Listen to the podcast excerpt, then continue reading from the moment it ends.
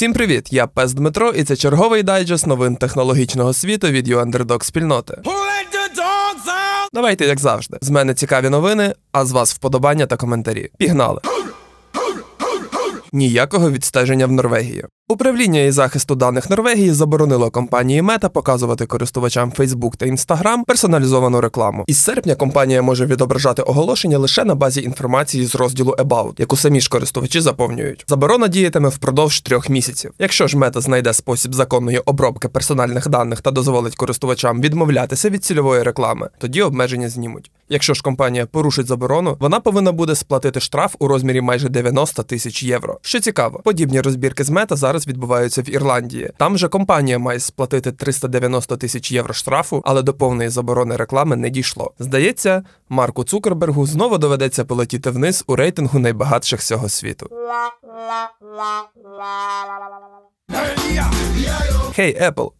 Як справи? Європейська рада прийняла нові правила для зменшення кількості відходів від смартфонів. Тому всіх виробників зобов'язали випускати гаджети з змінним акумулятором. Компанії мають час до 2027 року, щоб адаптувати пристрої до законодавства ЄС. А ще Потрібно буде маркувати батареї із зазначенням внутрішніх компонентів, кількості перероблених матеріалів та QR-коду. Найцікавіше в цій історії це реакція Apple. Компанія вкрай критично сприймає всі нововведення в єС. Наприклад, купертинці до останнього не хотіли міняти Lightning на USB-C, але таки підкорилися правилам Європейського союзу. Тому вже 15-й iPhone матиме роз'єм USB-C. З акумулятором, скоріш за все, історія повториться.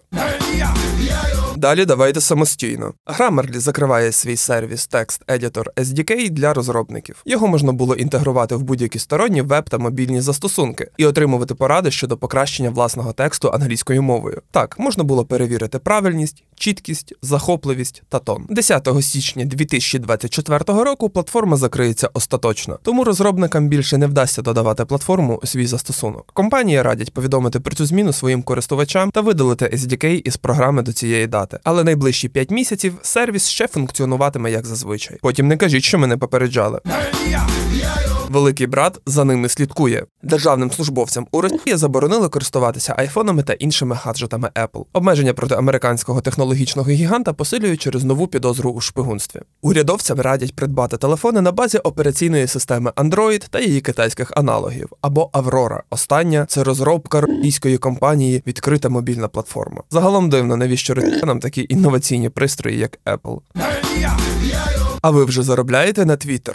Монетизація наздогнала вже й блогерів у Твіттер. В соцмережі Ілона Маска запустили виплати частки доходу від реклами. Кошти зможуть отримувати користувачі з Twitter Blue. Крім того, в них повинно бути понад 5 мільйонів щомісячних показів твітів протягом останніх трьох місяців. На першому етапі авторам роздадуть 5 мільйонів доларів. До того ж, перші грошенята уже полетіли. Так, наприклад, письменник Брайан Красенштайн, в якого близько 750 тисяч підписників, стверджує, що Твіттер уже заплатив йому 24 тисячі доларів.